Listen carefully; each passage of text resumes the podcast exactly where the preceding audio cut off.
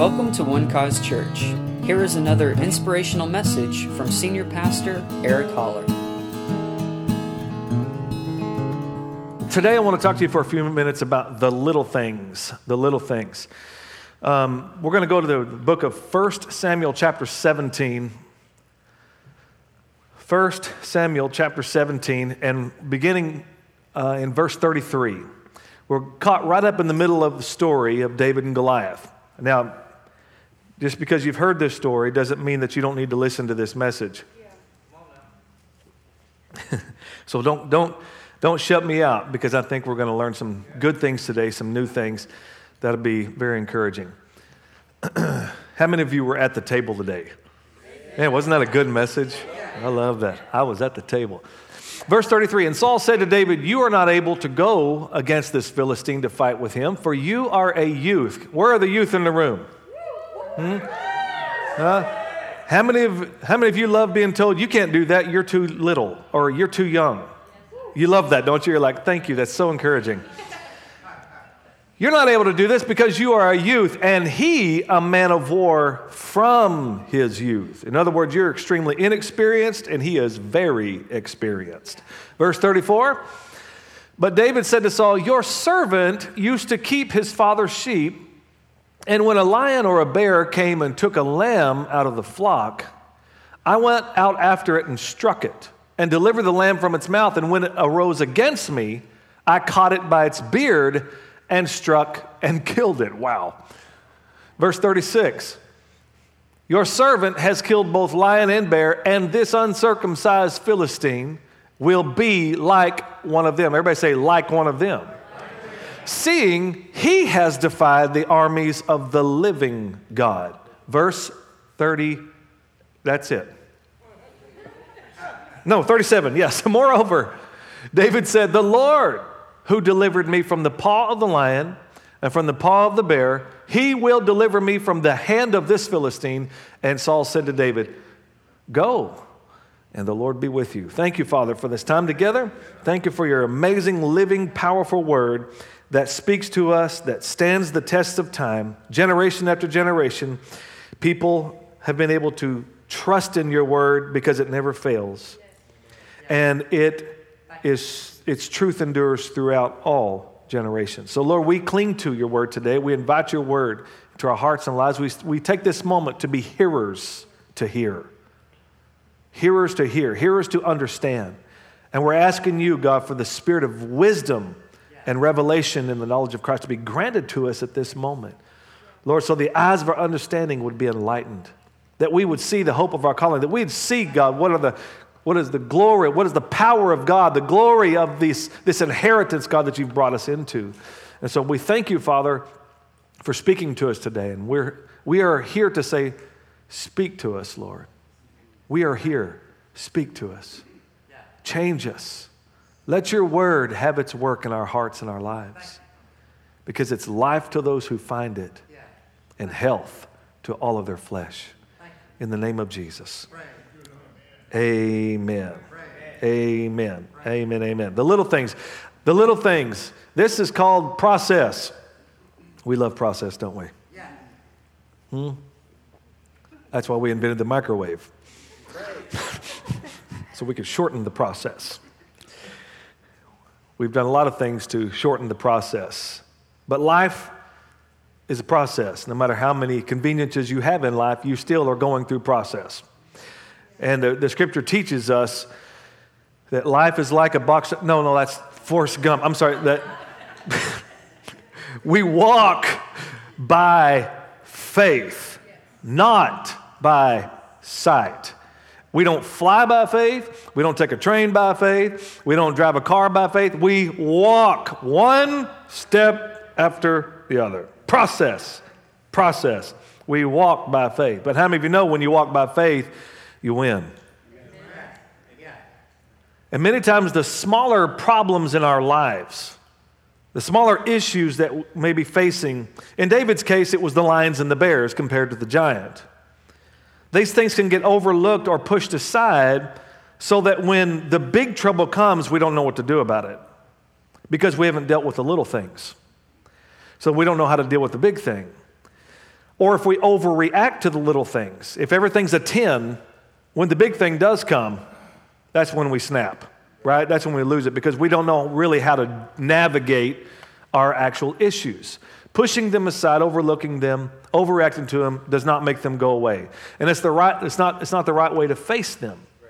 Amen. Because along the way, we've, we've not understood many times where we are or been aware of, you know, what we were doing in that moment. We've not been aware of the moments in our life where there was a setup for victory. You know that you have been set up for victory. And, and there are scenarios in your life that are setups for victory. Now, you can either look at your life and look at your situations from a victim's point of view or from a victor's point of view. And if you're a child of God, you're going to do yourself much good if you look at it from a victor's point of view because that's who you are. That's who you are now. Now you've come into his victory. Hmm? So if you're looking at it from a victim's point of view, when you come into these scenarios, you only see reasons why you lose. Why everything always happens to you. Why you never get the breaks. As soon as I as soon as I go one step forward, it's three steps back. Right? But instead, the victor, the victor has an opportunity. They look at this as an opportunity to win. All right? I am created recreated in Christ Jesus for victory. So this is a moment for me to overcome. So you got to have the victor's mentality because that's God's mentality. Huh? And he wants you to have it by telling you, I'm on your side. Huh? If God be for you, it doesn't matter who's against you. Can I get a good amen? Amen. God is good, and the devil can go straight to hell, but not you. You're set up for victory. But the little things get pushed aside or procrastinated. I hate procrastination, but I sure am good at it. Don't amen too loud, honey. They get, well, they, well, they don't go away, they just pile up. And then she piles up on me you get into a cycle of, of spending your energy then on the wrong things, avoiding dealing with those things rather than overcoming them. And you know what? You're wearing yourself down, running yourself ragged. And, and before long, you can't see in the right way. You don't have the right perspective. And things get flipped. The giant in your life, though, however, this Goliath, this can also be a positive thing, a big dream in your heart. You know, you've got a big vision, a big picture. And but you understand that it's going to take a process, a step at a time to get to that place. On the negative side, that giant you may be facing may be some kind of bad report, you know, a, a disease, a strained relationship, a, a loss of a loved one, a financial downturn. But in order to beat this thing, you have to, in process, develop an overcoming lifestyle. And that is by dealing with and overcoming the little things. And the only way to overcome is by faith. But you, have, you certainly have a leg up as a child of God because the scripture says, whoever is born of God overcomes the world. Amen. And this is the victory that has overcome the world, even our faith. Christians should never lose. We're not created to lose. All right? Because we're connected to the winning God. It happens in the daily routine of our thoughts, our words, and our actions. Amen. This is where the rubber meets the road, right? Amen. Like Monday morning. Sunday morning was so exciting. Monday morning, Mm-mm.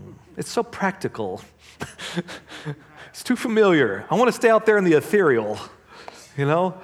I want the feel good. I want the Holy Ghost goosebumps. I want, you know, I want all that stuff. I don't, I don't want to be in traffic. Well, it happens. So, what will you do about it? How will you govern your thoughts, your words, and your actions? It's in the little things. You know, our life, you're here today in your life, where you are, mostly because of a process of choices. I think you made an extra good choice today by coming to One Cause Church. But you are where you are and who you are today, mostly by the choices that you've made, one upon another, one upon another. So you might like, like where you are. You might not like a, a, you know, in some area of your life, but can I encourage you? You can make a new choice. Our God is a God of new beginnings. Amen. His mercies are brand new every day. You can make a new choice. You can be in charge. Amen. You don't have to be a victim. Amen. I, I told our early service that there was a, years ago, there was a thing known as the theory of uh, the broken window. The theory of a broken window, and it had to do with New York City. And a man by the name, a consultant who was brought in, who was hired, named George Kelling, to New York City to it was a measure to test what they called the broken windows theory, and the presence of graffiti was intensely targeted in a subway system. They decided that they had to start where the low crime was. And they were graffitiing these, these, these uh, subway cars, and so they set up this shed where they would bring these dirty cars in, these painted on cars, and they would take the time to either repaint them or just clean them, depending on how bad it was and they would not let them leave that station until that thing was pristine again.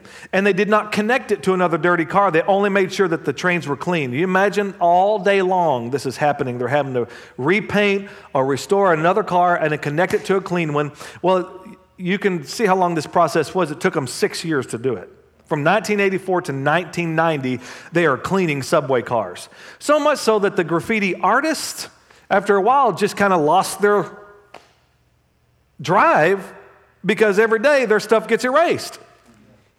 And no longer are they marking their territory because it's getting remarked just as soon as they mark it. And then Mayor Giuliani, he gets elected as the mayor, they call him maybe the greatest mayor of New York City. And he was the mayor when, when 9 11 happened. But he was elected in 1993 on his campaign, uh, what he called the zero tolerance and quality of life. He had those two slogans zero tolerance and quality of life. And he took that same concept, took it to the subway stations where people have to go through the turnstile to get onto the onto the subway. How many of you ever been on a subway before in New York City, especially? Right? You got to go through the turnstile, you put your ticket in, and then it, it you know, like we'll probably have to do at the stadium today. But so they targeted turnstile jumpers, guys that were just avoiding the fare, jumping over the turnstile to get in the. So they were stationing 10 cops at every station, 10 cops at every station watching for turnstile jumpers. Now, I mean, a lot of people had a problem with this because they're like, you're, you're going after fare jumpers rather than murderers and high crime. And so they, they dealt with a lot of scrutiny. But guess what? Something started happening. One in every seven that they kept, and not only, you can imagine how embarrassing this must have been for these guys because they would handcuff one and then they would handcuff another and they would wait till they had had a whole herd of them and then they would take them and book them together. And so they have a whole slew of people handcuffed there for jumping over a turnstile to get a free ride. One in seven they found out had a criminal record, one in 20 had a weapon on them. Well, guess what? Because they started dealing with those smaller crimes, the bigger crimes started going away. And in 10 years, they had the lowest crime streak in New York City history by 2001. This is phenomenal. Listen, it's the little things that add up, it's the little things that matter. And if you deal with the little things in the right way, guess what? You're going to know how to properly deal with the big things that come. The, the trouble in your life might not really be the giant you face as much as just those little things being left undone. These seeming little things could very well be the cause of some of the chaos that has ensued in your life. David stands in confidence before this king. Your servant will go fight this giant. What makes this young man think he can do this? After seeing his older brother and this mighty, valiant army called the nation of Israel running for their lives, what makes him keep his confidence up? He's ready to take care of business with this big thing because he's taking care of business in the little things. Uh huh. See, Saul is caught up with this giant.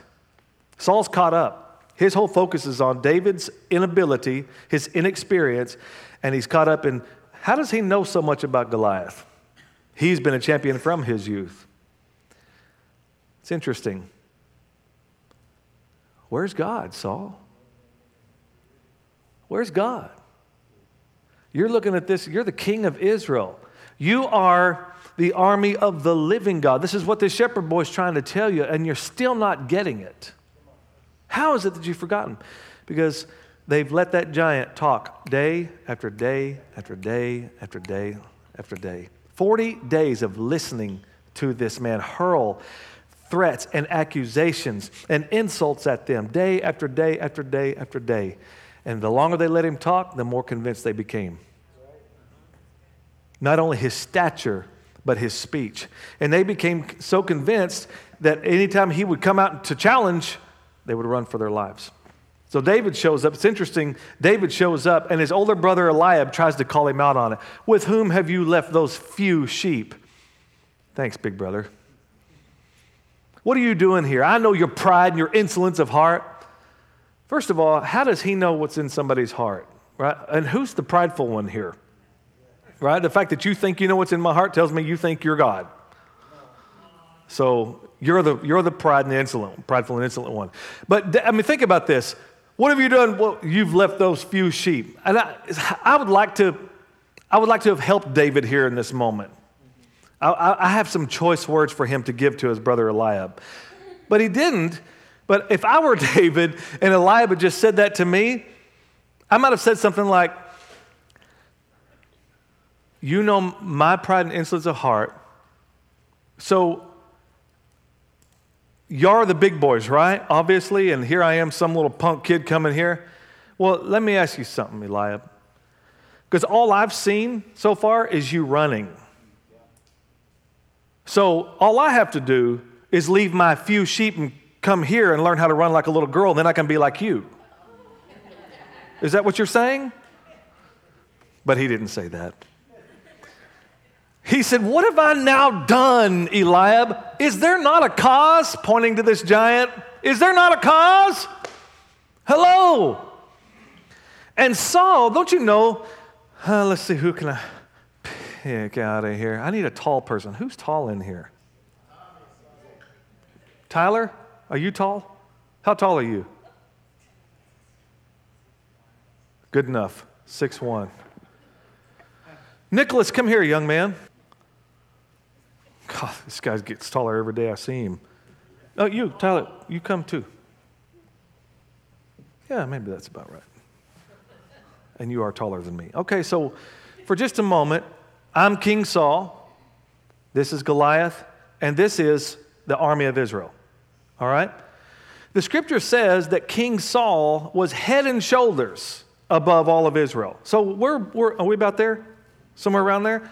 All right, so here's King Saul, and he comes out, and this giant's been talking for all these days. And uh, King Saul, you know, he has to be walking around looking at his guys, inspecting them, thinking, who can be the one to take this giant? So he throws out this, this, this bait, if you will. Whoever kills the giant is going to get my daughter, going to get riches, and you and your house will be tax free. The IRS will be off your back once for all. right?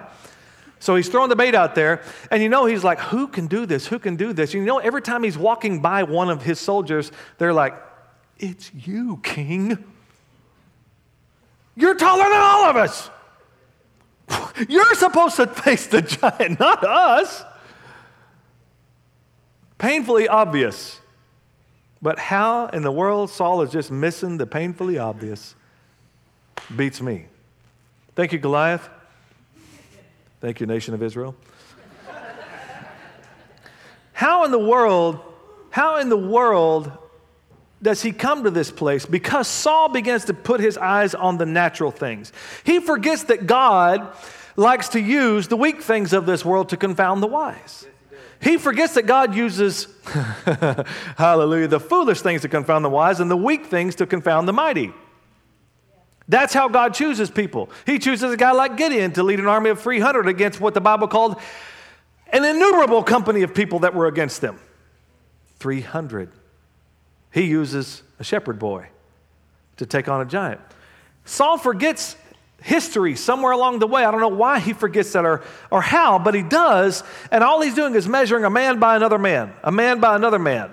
And David shows up, and he's not talking like everybody else. Think about this. When did David decide he was going to fight? Day one. For him, it was day one. The first time he heard the giant, he said, He's got to die. But they didn't say that. They let the giant talk day after day after day after day after day after day. And every day they let him talk, they got weaker in the knees. They got less convinced. They, they became more forgetful of this great God who was on their side. That's what you're going to have to do. In order to take the giant, you need to remember you need to open your mouth and shut that lying, lousy lizard of a devil up. Hmm? Don't let him keep talking to you. If you'll just lift your hands and you'll praise God and sing a song like we did this one, Hallelujah, I am not a. Well, wasn't that choir good this morning? Man, that was so good. And singing that, my victory, my victory. And something about that, the scripture says that our praise confuses the enemy. Right? He, he's telling you what a, what a, what a no good count, nothing you are, and how you'll never measure up, and all this. And all of a sudden you say, My victory, my victory. And the devil's like, What? I forgot what I was going to say. What am I going to say? No, I'm the idiot. right? It confuses, it confounds. The, and here David shows up, and this is so important. He starts recounting why he knows that giant's going down. Because I saw it happen in the littler things the lion and the bear. This giant's going to be just like them. Because this is one thing I know, King, and this is one thing we all need to remember today that the God who did it yesterday has to do it today. And he has to do it tomorrow because he is the same today, yesterday, and tomorrow. Amen. He is faithful. The scripture says he's faithful even when we're faithless.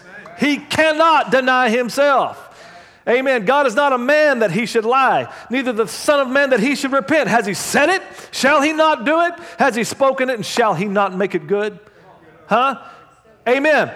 So David was convinced he's done it before. Listen, don't you know David lost a sheep or two as a shepherd boy?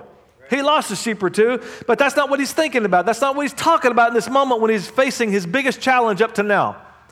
He begins to recall what God has done. That's what you got to do. Recall those victories in your life. Call upon that time when God healed you. You know, when you didn't see a way to pay for something, all of a sudden, somehow, provision came. Amen. And God was there. God protected you in that moment when that, that thing should have killed you or whatever it might have been. But God was there and you can see his hand again and again. That's the time to call forth on those victories and say, God, if you did it then, thank God you're going to do it now for me. And my, this is what made this young man separate from everybody else. He knew who his God was, and he stood firm, confident in his God. One of the things, and here's the thing I was asking our early service too why would David put himself in harm's way like that for a lamb? Why would he do that? A lion and a bear? I'm sorry, Eric Holler ain't gonna mess with that. Am I in the right church today? Can, can I get a witness in this house today? A lion and a bear? I'm sorry. If I don't have any guns, I'm, i mean, if I had a gun, maybe, but I, if I don't have that, if I got a stick, no, thank you. All I had to do when I was in South Africa with, with these two uh, was I heard a leopard just, and I see him 30 yards out in front of me with no fence between us. And I thought, I'm dead. I, I didn't think, I'm going to go over and pummel this thing. Wasn't even in my head, right? Here's David goes after these animals, these wild beasts, and he beats them and t- rescues the lamb. Why would he take such care? Because here's the thing they're not even his sheep. He says, I used to keep my father's sheep. Why do you care so much, David? And besides that, you know, he's out there alone all the time. Who's going to really know whether it happens or not? Who cares, David? That's who cares. David cares. David cares about the little things. David feels like he's responsible. Hmm? Why should I care if he don't care? I don't own the business anyway. I just work here. Boss overlooks me all the time. Why should I put the care in? He doesn't care about me. Now, y'all were amening real good just like two minutes ago. Hmm? I hadn't got a raise in I don't know how long. Why should I care? Because someone is watching. It didn't, it, it, the point is, it doesn't matter whether you're out there alone or not, or whether no one sees. The truth is, God sees, and you belong to Him. So we're accountable whether nobody's there or they are. Because He's the one we're accountable to. The scripture says, whatever you do in life, do it with your whole heart as to the Lord, not to men, knowing it's from the Lord you're going to receive your reward. Amen. David had this strong sense of accountability, not out of fear, but because he knew he belonged to God. You know how I know he knew he belonged to God? Because he said those words The Lord is my shepherd. I'm his sheep. Hmm? And he's out there and he has this revelation in Psalms chapter 8, and we'll finish with this. He has this amazing revelation. Psalms chapter 8. See, David has a history. Before we, we, we know what's happening here, that he has this audacity to stand before the king and say, I can take the giant with all this confidence in the world. We have to know a little bit of what got him there to say that when everybody else is buckling under the pressure. In Psalms chapter 8, I can almost see David's out at night with the, with the sheep. He's out at night and he's laying out there under the stars and he begins to look up at the vastness of those heavens and the myriads and myriads of stars. And all of a sudden, he starts feeling really small.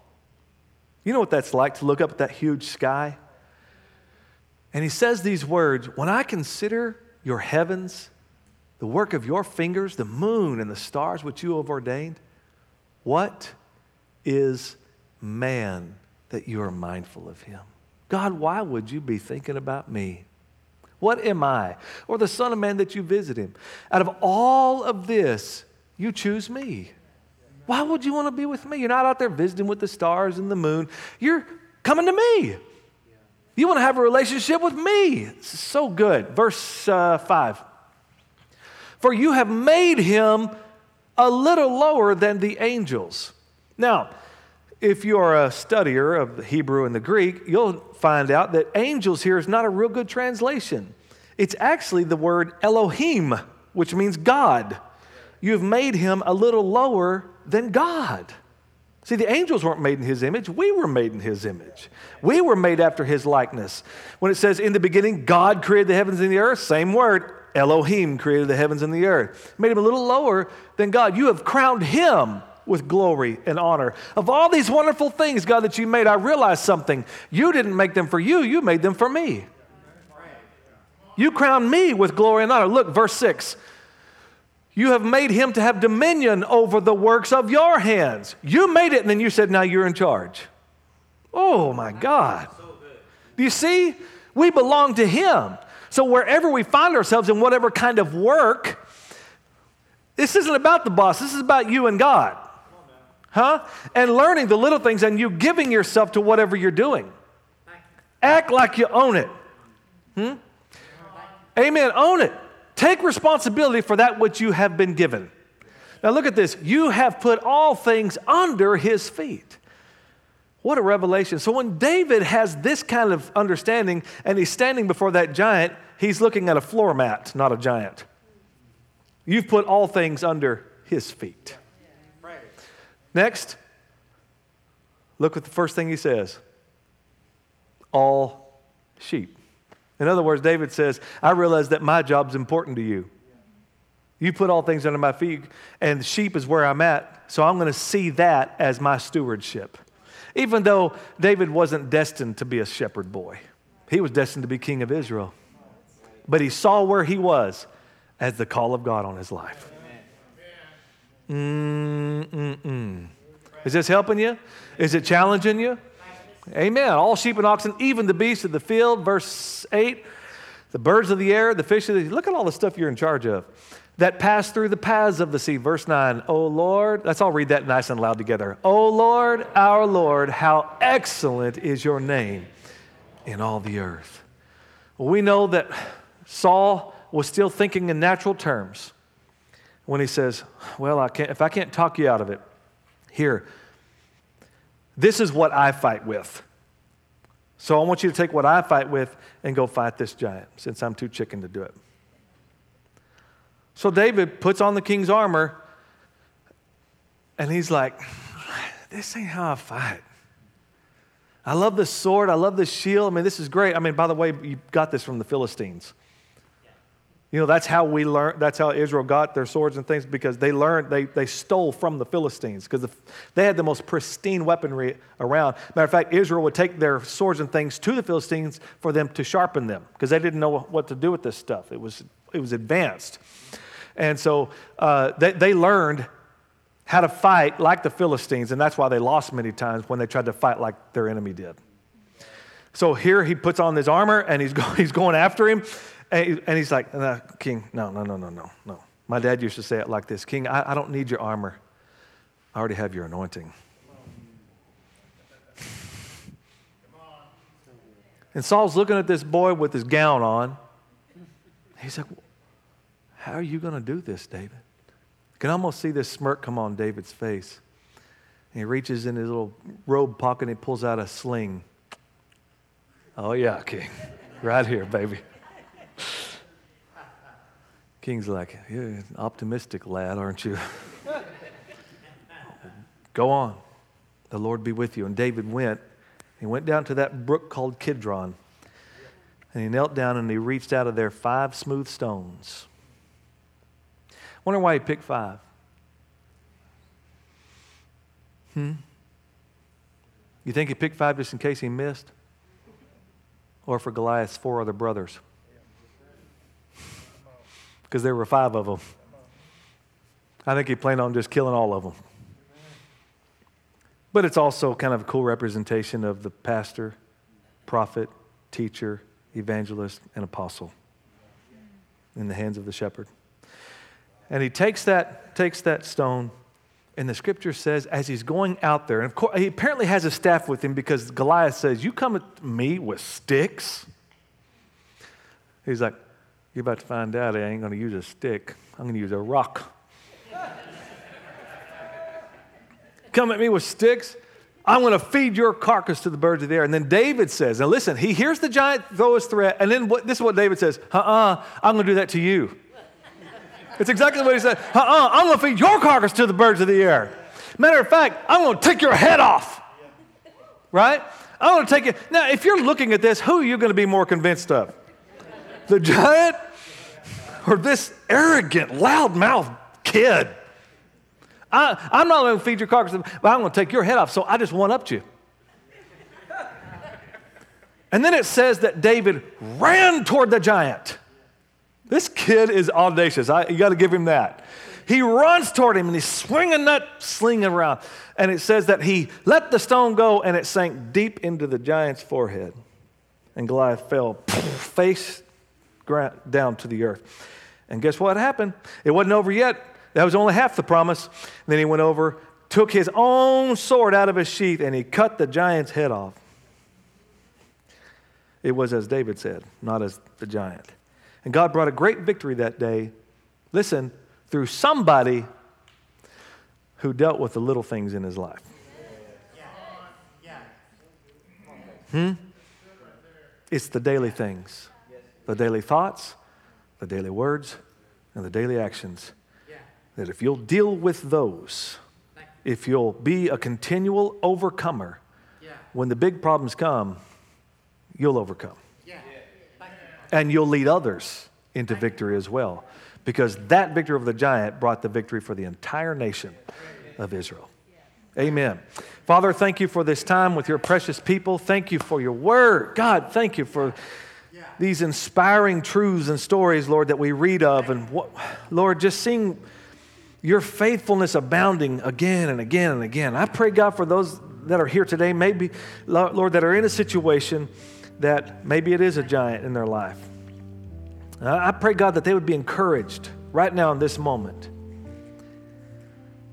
Encouraged and inspired in hope that with God all things are possible.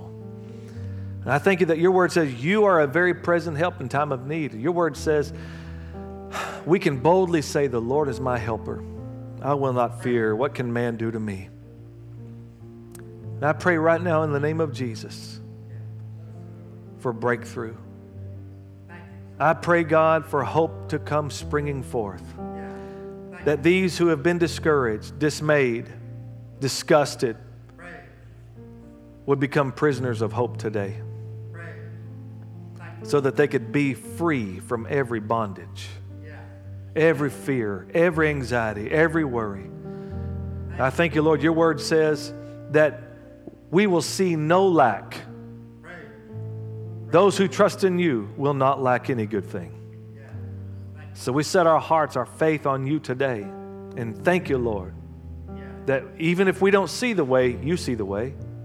We don't know the way, you know the way, because you are the way. Listen, let me just say this to you. Don't get the mentality there's no way. Maybe you've said it. Maybe you've said it with your own mouth. Maybe you said it this morning. There's just no way. But let me help you understand, Christian, exactly what you're saying when you say that. Because Jesus said, I am the way. So if you say there's no way, then what you're saying is there is no Jesus for me in this situation. Huh? Let's all just say there is a way. Because He's the way. And as long as the way is with you, there's always a way. Amen. And He leads us this way, the scripture says, thanks be to God through our Lord Jesus Christ, who always leads us in triumph. Amen. He gives you the victory today. So receive what He has come to give you in Jesus' name. Amen. You took a hold of that glorious gospel.